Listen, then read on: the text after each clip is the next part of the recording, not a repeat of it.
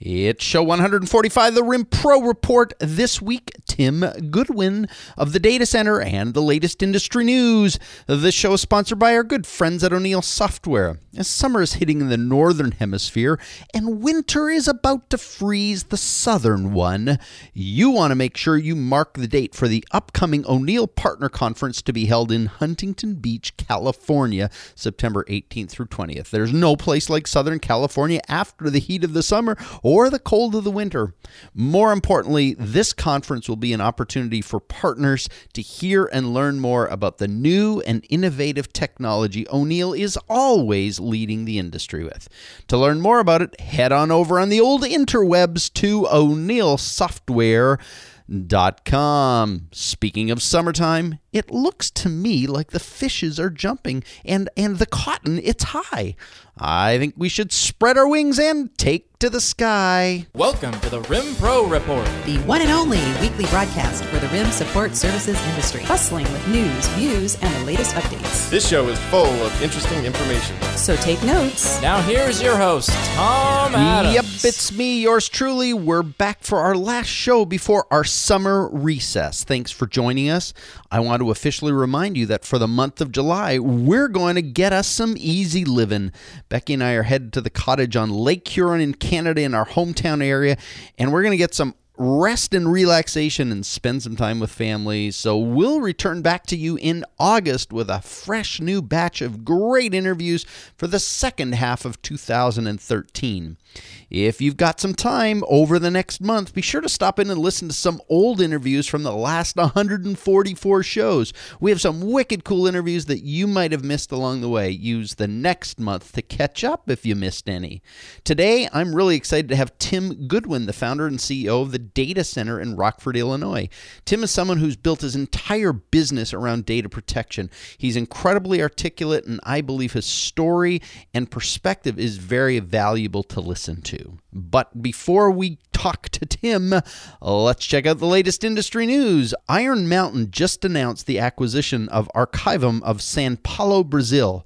While terms of the acquisition were not disclosed, Iron Mountain did indicate that the acquisition included more than 700 customers and more than 1.3 million boxes of hard copy records. Archivum provided the full range of RIM services, including record storage, scanning, imaging, data protection, and destruction services. This is Iron's second acquisition in Brazil in the last 14 months, having acquired Grupo Store in April of 2012. O'Neill Software announced early this week that David Holt, formerly the executive vice president responsible for software development and support services, has been promoted to the role of chief executive officer by Tim O'Neill, the founder and chairman of O'Neill Software. With the departure of Ian Thomas, as announced last week, David will assume the responsibility for overall management, direction, and growth of O'Neill. So a big congratulations in order to David on his new exciting role. Looks like Recall is moving their Raleigh facility to a new location in Morrisville, in North Carolina. The new location apparently is a smaller footprint, but with 30-foot ceilings and a new ESFR sprinkler system, this is a good move for that Recall facility. Finally, Shred School from NAID will be holding its first new Shred School event in Chicago, July 17th through 18th. There will be a lot more coming, but if you are close to Chicago and you want your staff to experience some really focused learning, then this is what Shred School is all about. And you can check it out at shredschool.com. I've dug up as much as I can this week. If you have any news you want to share with me, let me know so we can share it here on the show back when August comes around. Alrighty, I'm going to get Tim Goodwin on the line. Hang tight while I do.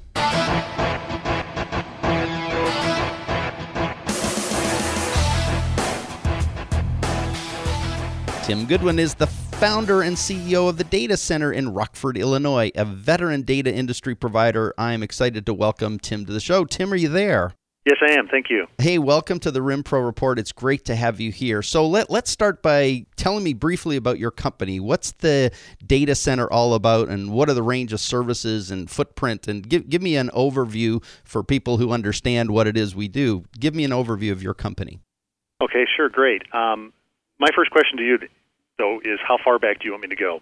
Oh, let's just go, yeah. Well, let's just start where you are today. Give me a sense of what you look like, and then we'll go a little bit into your history. Okay, great. Great. The data center data protection is located in Rockford, Illinois, as you've already stated. And we have been providing a multitude of different types of data protection solutions to our customers since 2006. Primarily, we started with the traditional offsite data protection of client media. Right. Being in the industry, you know what that is. Basically, the offsite data protection of gathering that information from our client sites and protecting it here in our facilities. Right. We also provide co-location services to clients who are looking to put that computer asset somewhere else other than their core place of doing business. Right. Several years ago, we got into some cloud-based online backup. Okay. That's a little bit unique to us, or a little bit new to us. Excuse me. We provide disaster recovery consulting, which is a real nice piece of services for our clients. Data center migration tools for customers that are looking to move their data center from one location to another. And destruction services. I'm sure you've seen a lot of companies providing on-site and off-site data destruction. We provide that to our clients as well. Okay. So, but you're really a data center. You're not jumping into box storage and any of the other what we might consider traditional RIM services. You're very focused on data. Yes, very focused on data, and primarily the reason for that is I'm a data guy. Okay. I have my degree in computer science. I'm a math major. Okay. And my understanding of this industry started when I was a computer manager. So that evolved into a business model to start this business around data, around the lack of services being provided in the northern Illinois, southern Wisconsin geographical location for protecting data. So it's not that we wouldn't want to do boxes or hard copy or imaging. It's just, it scares the heck out of me. Okay, got it. You know, so let's go back into that history a little bit. So you've been in data a long time. You were in computer sciences. So give me a little bit of your own personal history that really leads up to when the data center was founded. So tell me a little bit about your story. Well, I graduated from college with a computer science degree, a math minor, and a business minor. Just like any other computer science guy who was punching cards at the time. Yes, I said punching cards. Oh, wow. It's crazy. Wow. Crazy to think it goes back that far, but yeah. Yeah, I got out and I worked my way up from programming to project leaders to manager to MIS director, and I was a MIS director of a very large forklift manufacturer in the Chicagoland area when I saw a need for protecting computer backups. Huh. And I had never seen it before. Every company I'd ever worked for always had some type of room or a basement or some type of building across the street where the backups were shoveled every day by the operations staff. And I saw a need for getting them off-site. I saw a need for protecting them in my locale, in my local area. Right. And I thought, well, let's take a deeper look at it. And we analyzed the market for about 3 years before we got into the business in 1993. Oh, cool. In 1993, our name wasn't the data center. It was offsite data protection. And we were kind of playing with a play on words there. Where do you keep your data? Well, we keep it offsite. Right. And it all kind of worked together. We did some analysis of the market through the old PRISM and the ACRC, which was the origination of PRISM. Yeah, and they had a whole lot of pre-printed marketing collateral called "Take Your Data Offsite." Right, and that was the way that we found our name, and we worked that industry for about 10 years in this area, but basically very localized to Chicago, Madison, Rockford, some of the other surrounding communities of Rockford. And we kept growing and kept growing and kept growing, primarily just protecting computer backups. Wow. We never really touched any of the other ancillary services that could be provided through our company. It wasn't until 2006 when we incorporated with a new name called the Data Center that our evolution really started to grow outside of the traditional offsite data backup for protection of computer media. Right. Okay. So what happened in 2006 when the data center got founded? Tell me a little bit about, I mean, it sounds like you've had the history, but what happened, what was unique about that 2006? It seemed like at that point you kind of created a new entity for yourself in a different way. So give me a sense of what the genesis of that new, which is the current business, what was the genesis of what was going on at that time? Well, the genesis, the catalyst, I'll call it a catalyst. Okay. That's a word that I can wrap my hands around a little bit, was we came across one customer that had basically a 100% SLA for an uptime solution for their online ordering systems that they were providing to the federal government. Wow. And they were looking for a place to house some equipment. We were already providing them a solution with their backup tapes, and they came to us and said, can we put this hardware on your floor? And we really never thought of it that way, Tom. We never did. And we went to this customer, we partnered with this customer to say, yes, you can put some spinning disk on our floor, rack-mounted servers. We don't know what to do with them, but we're just going to put them in the corner, we'll put a cage around them, and that particular floor space will be yours. Right. And from that one customer, that was the catalyst that created a spark in this area that really was kind of dry from a co-location or a, I don't want to use the word hosting because that typically is overused. Right. But a co-location type company in our area was somewhat unique. You had to go to Minneapolis or Milwaukee or Chicago to find somebody. So we actually had customers that were coming through on vault tours, trying to sign up the same traditional type offsite data protection solutions, and they saw what we were doing. We saw that there was a kind of a sparkle in their eye, per se, so we invested a little bit more time and research into providing an infrastructure-based co-location solution to customers here in our region. Right. It really was different for us.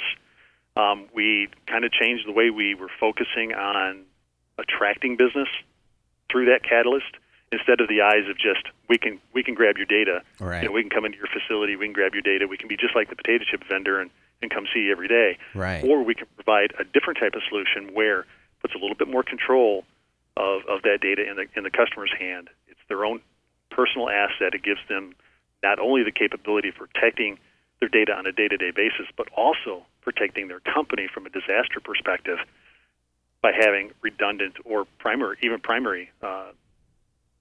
data systems sitting on our floor. Right. So it was the catalyst to get us thinking about data protection a little bit different in relative to seeing the scope of that customer's pain, seeing that customer's solution set that was required. Yeah. To do business in today's world instead of the world of 1993 or prior. But it wasn't, it sounds to me like, despite the fact that first client that became the catalyst for that, it was a server sitting on a rack in a side of your building. You came from a computer sciences background, so it wasn't that it completely scared you. You must have had a comfort level with it just to even put it into the first place.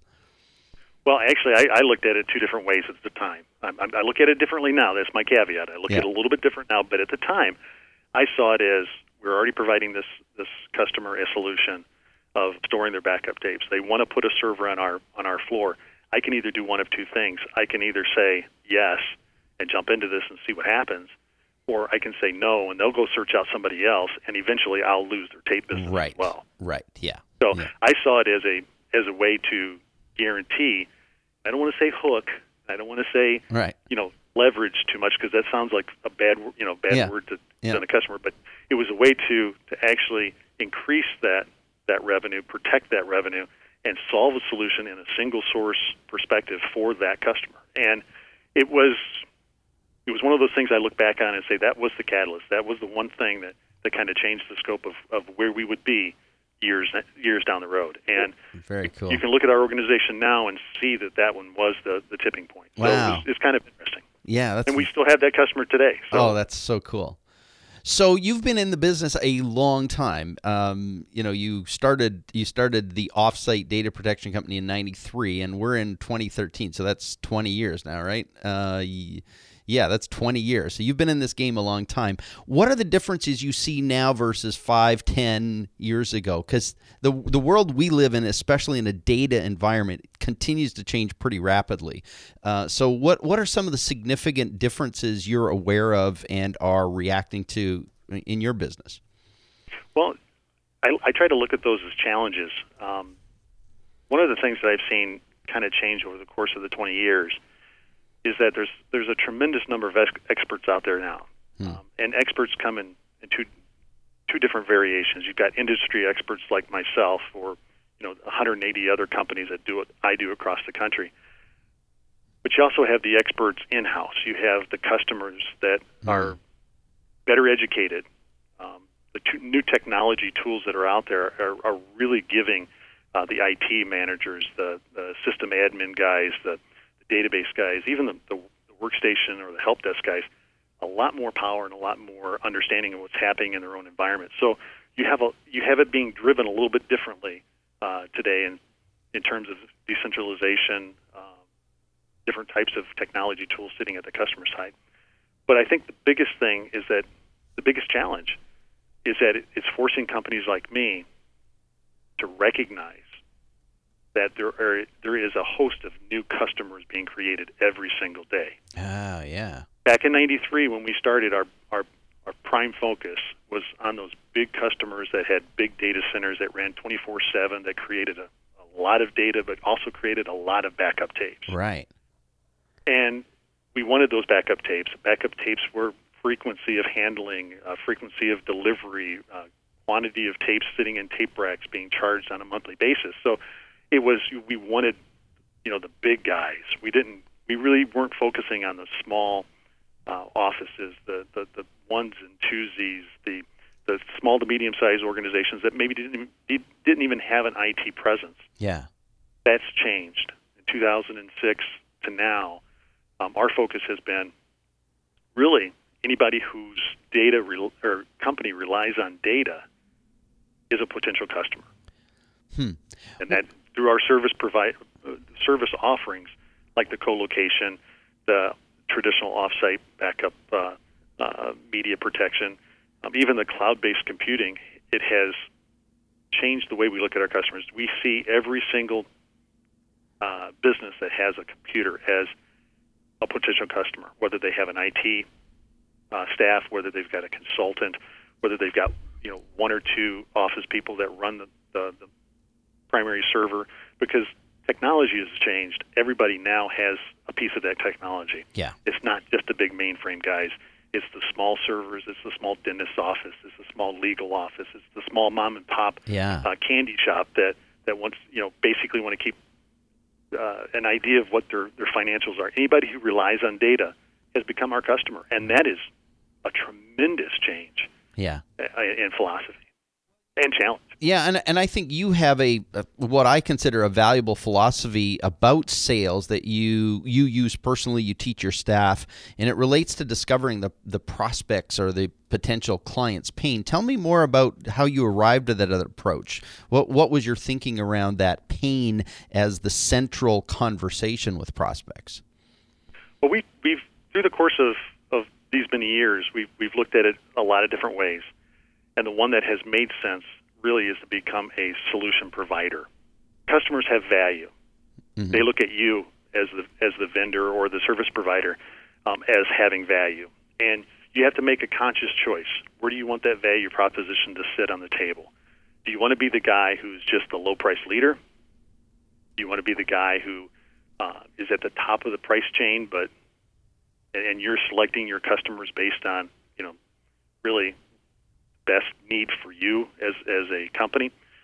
Our philosophy has always been, got to do what's right for the customer first. Then you do what's right for the organization second. And me as the business owner, I don't have to worry about myself because I've done the first two right. I use that in my life too. I mean, not to sound hokey, but I make sure my wife or my kids are taken care of.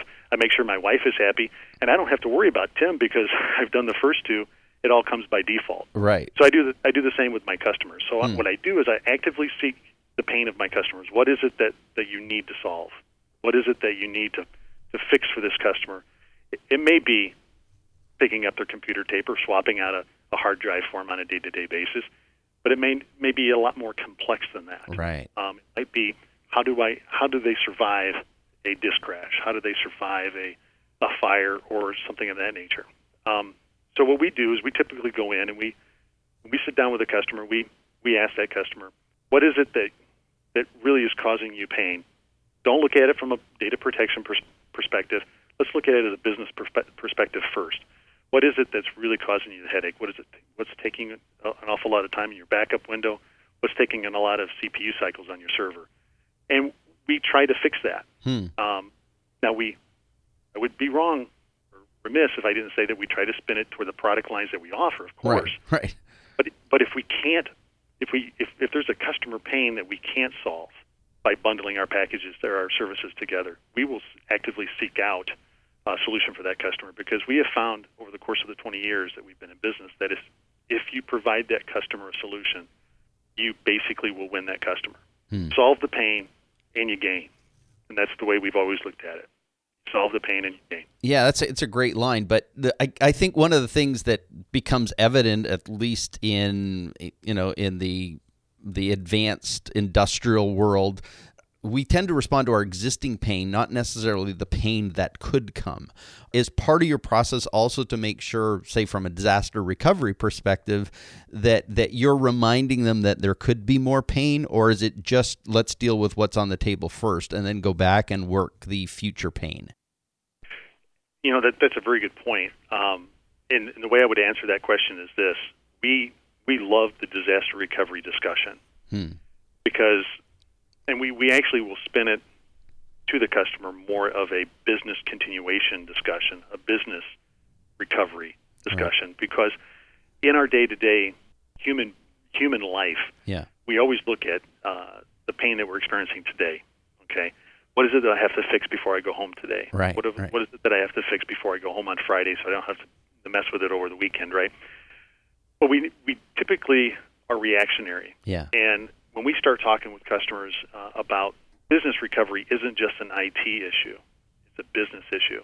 It's an issue for your accounting department. It's an issue for your shipping department. If you don't ship the product, how do you build a product? If you don't build a product, how do you create revenue? If you don't create revenue, how do you pay your people? Right. You start talking to customers in that type of scope, you'll find that looking at it from a disaster recovery perspective becomes more proactive, less reactive. You're able to solve those issues before they become an issue. And again, if you win the customer, you win the day. If you win the customers by providing them a solution, whether you provide it or whether you partner with somebody who can help you provide it, you win that customer's respect, you win that customer's business, you win that customer's, he becomes your best salesperson. Yeah. But we started out by doing disaster recovery workshops where every quarter we would invite customers to come in or potential customers to come in, and we would spend 3 to 4 hours talking about disaster recovery. What are the keys for disaster recovery? You always want to have your data backed up. You want to make sure your backups are working. You want to make sure that you know, only secure people have access to the building. Note I didn't say data center. I said building. Yeah. Make sure that, you know, and all these, we gave customers good information every quarter, and we would fill the room.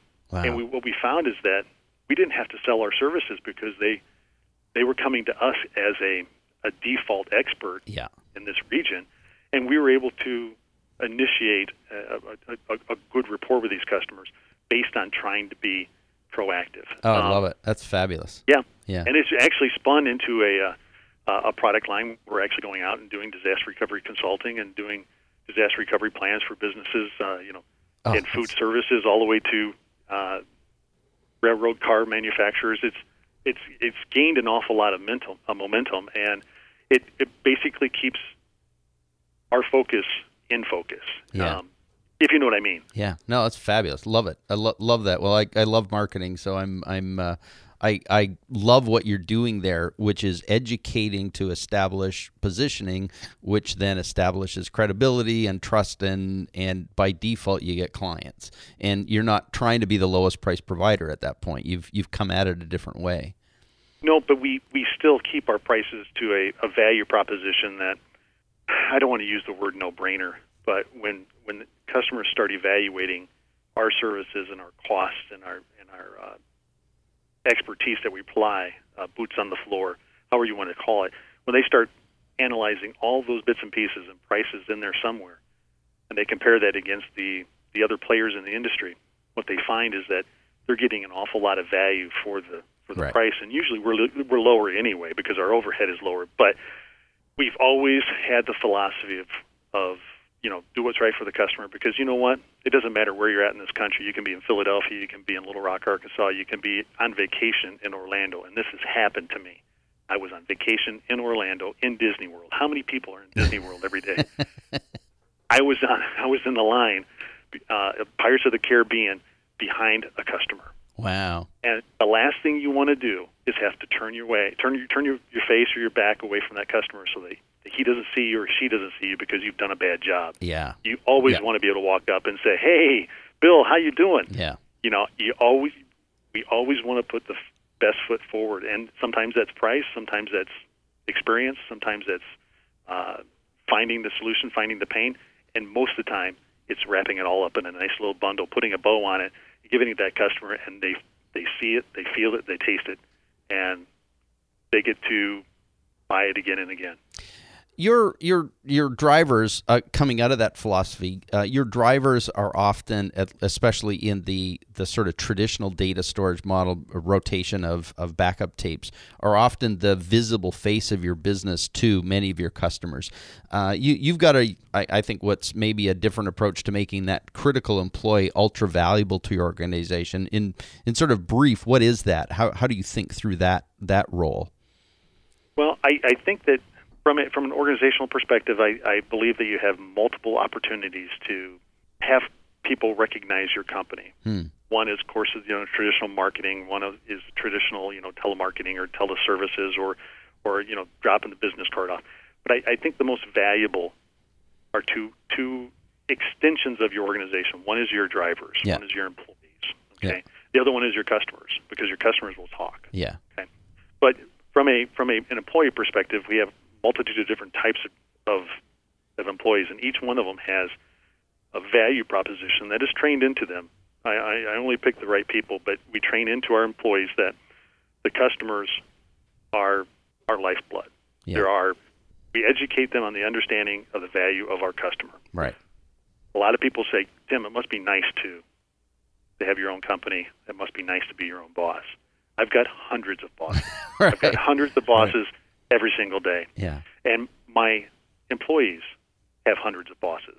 And we empower our employees to look at every one of those customers as being the most important customer we have. We had a meeting with a customer that had 53,000 computer tapes with us. The conference room was packed. We had some of our key employees in there. And this customer, 53,932 tapes, looked at me and said, Tim, who's your most important customer?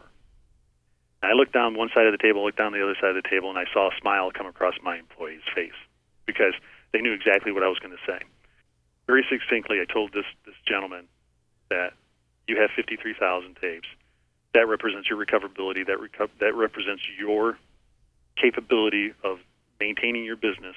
So that really equals your business. Yeah. I have this customer over here that has one tape. They rotate it out every single week.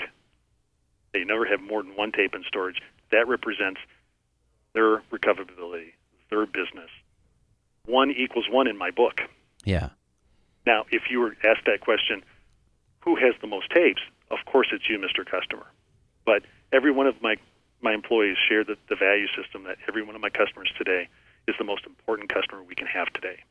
And empowering our employees to view that and understanding the customer's need relative to that, you can't go wrong. You can put that person, you can put that employee with your logo in front of that customer every single day, and they're going to be your best salesperson. Right. Yeah, that's very cool. I watch some of the posts that you make in the different forums in the industry, and it seems to me you've had a significant amount of experience with these audits from SAS 70 and PCI and those kind. What are the things you keep learning in relation to the audits that you're experiencing? Well, the first thing I learned a long time ago is I don't like audits. I just don't like audits. Yeah. You know, because the audits are a test in time, and in the dynamic world that we live in, I challenge anybody to come up with a test in time that actually represents the time. But they're a necessary evil. Mm. We have customers that audit us every month. Wow. There's multiple customers doing multiple audits for different types of industry or different types of legislation. We have extensive experience with two very well-known audit platforms, the SAS 70 and the PCI audit. Right. But our customers come in and audit us internally with their own audit team. They may bring in external audits or auditors to do their audits, and we're just an extension of that audit. So we've been audited ever since 1993. Hmm. Part of our philosophy is that we maintain a best practice scenario. Yeah, okay. And we also maintain best practices based upon current guidelines that are out there via PRISM or Data Processing Association, bare metal list groups, all the professional associations that are out there. We use them as guidelines to what we should be providing anyway. But it doesn't change the fact that customers want you to have that third-party arm's length audit that they can. Right. They can either show their customers or show their board that we are what we say we are, and we're not just a vapor. Yeah. We tell our customers every time we get a chance, please come audit us. Please come audit us.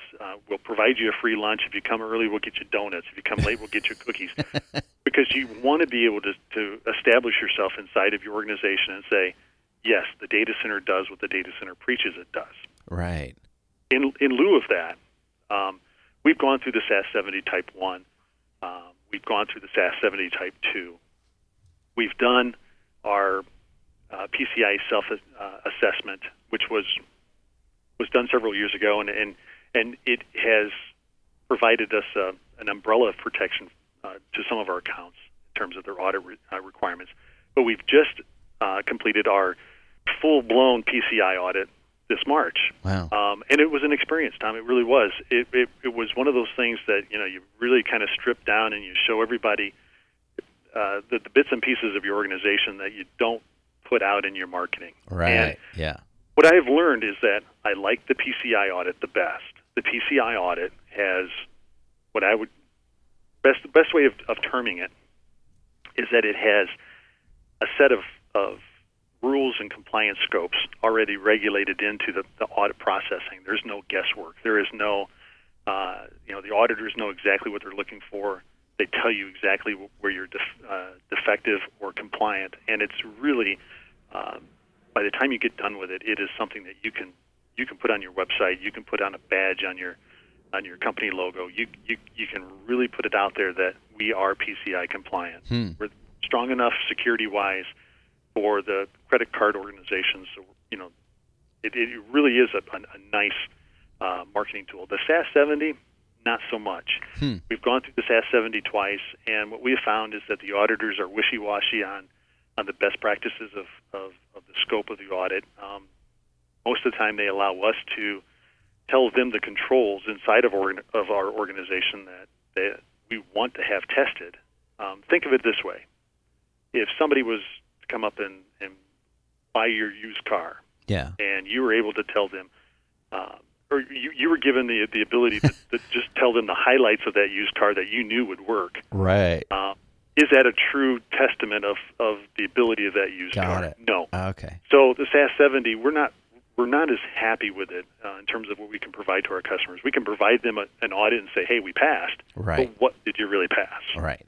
Hmm. You passed something that you knew you were going to pass And that, to me, just doesn't sit as well in the industry. But the PCI one, the full-blown PCI, really also probably helped your business to even get better. Not only are you compliant and you can use it from a marketing perspective, but probably the process itself was really helpful in terms of more systematic ways to ensure protection and compliance and those kind of things. Absolutely. It gave us, to me, it's like a... I do a lot of open water swimming. Mm-hmm. I'm a triathlete at heart, and I've got this wetsuit. And the wetsuit is it clings to your body, and it's very form fitting, and it shows you everything that you don't want to see. Okay, and that's what a good audit is. A good audit is like a good wetsuit. It really clings to you, and it says, okay, here's the things that stand out that you are superb and stellar in. But here are some things that you really need to work on to grow your organization, and that's exactly what it did. We were able to see some deficiencies. I'll raise my hand in a crowded room and say that we don't do. We're human, so we have deficiencies as well. But we were able to correct those deficiencies, and now we're able to take those deficiencies back to our customers and say, "Look what we can do for you." Oh, that's so cool! Look how strong we are, and it really is a good tool. However, there is always a cost versus value proposition on those audits. Right. And I was just talking with a gentleman in the industry last week, I think, that a customer is coming and saying, you must have this audit. But the customer doesn't provide enough revenue through the course of the years the contract to actually justify spending the money on the audit for that customer. So it really becomes a catch-22. Oh, yeah. How do you spread that cost across all your customers and make it a marketing value for that customer rather than just I've got to do this because a customer requires me to do it. Right. So. Well, and it seems like those are showing up more and more. And you said, I mean, customers are internally auditing you on a regular basis, but it seems like more and more people are seeing some inherent value. But it sounds to me like it's really important to understand which audits are worth doing, which ones have that inherent external value after they're done, and is there really enough revenue from a particular client that needs it? Is it worth really doing it in the long run? And I mean, those are big questions.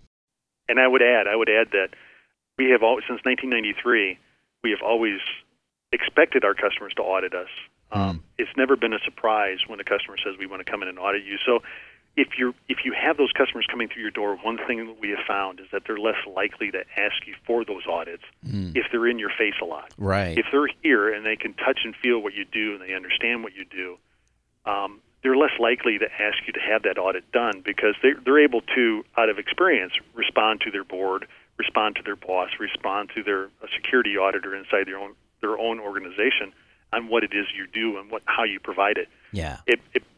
So when you're friends with your customer, it becomes a very strong tool to keep those audits off your back.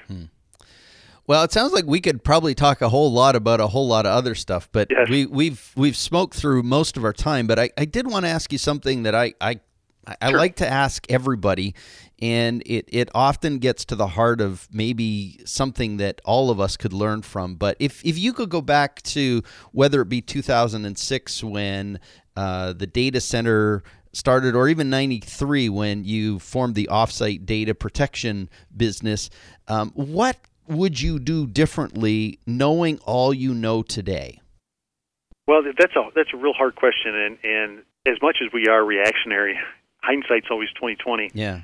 All the cliches you can throw on, but the first thing that sticks in my head is that I am not a very good marketing sales guy. I don't feel comfortable picking up that phone and hearing that customer say no, or that potential customer saying no, because I'm so passionate about what I do. I take a little hard if a customer doesn't want to do business with me. Oh, they don't want to do business with Tim Goodwin. Right. And really, it's they don't want to do business with the data center. Right. What I would do is I would actually invest in a stronger marketing and sales force than what I currently have today. That's the first piece, is that try to take even though I have a lot of passion for what I do, try to take some of the personal out of it and actually have a sales force that works in correlation with my goals. I've never really done that from the beginning.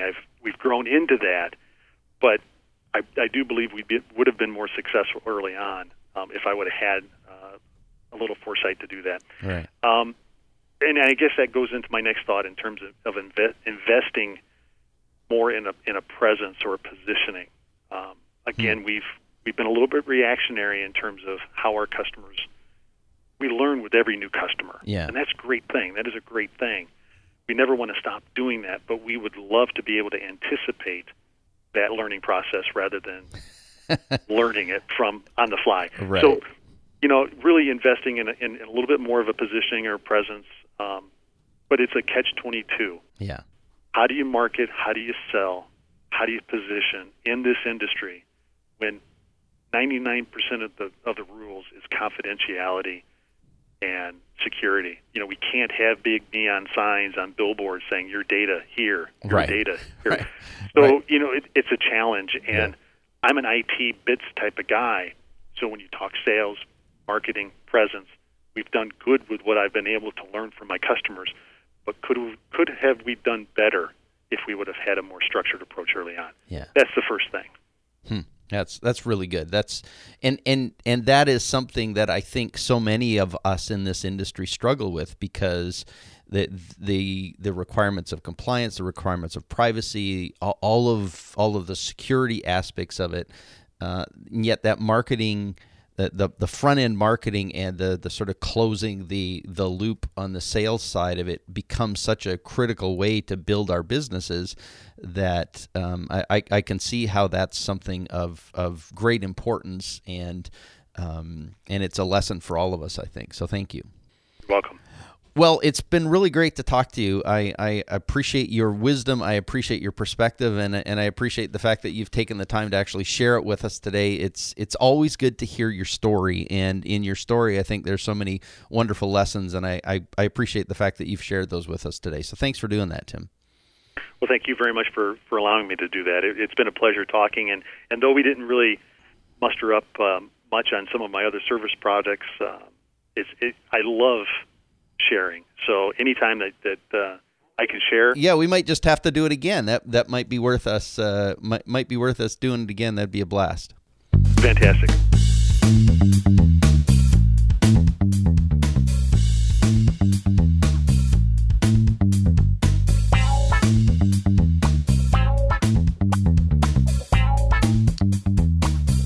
Wow, I could have easily gone 20 minutes longer with Tim. He's got such a cool perspective, and the way he approaches things is so valuable. So I'm definitely going to get him back on the show to talk about more of it further. I had another 10 questions I wanted to ask him that I think he just has such a cool perspective on. Great stuff. So thanks, Tim, for being here on the show. And thanks to you, too. Thanks for being with us today. Finally, let me say that this show has been sponsored by our good friends at O'Neill Software. With lots of changes happening at O'Neill, what impresses me about them is the unquenchable dedication to building great products, exceptional customer support and service. And even more is their never-ending focus they have on new development, not for where you are today, but where you're going to need to be down the road in your future. So I strongly encourage you to visit and learn more about them at O'NeillSoft.com. That's it for us. We'll be back in August with more new shows. Have yourself a great summer. We are out of here. Thanks for joining us on the RIM Pro Report with Tom Adams. If you enjoyed the show, please tell others. Our website is www.rimproreport.com. This broadcast is produced and hosted by Flourish Press Inc. Join us again soon.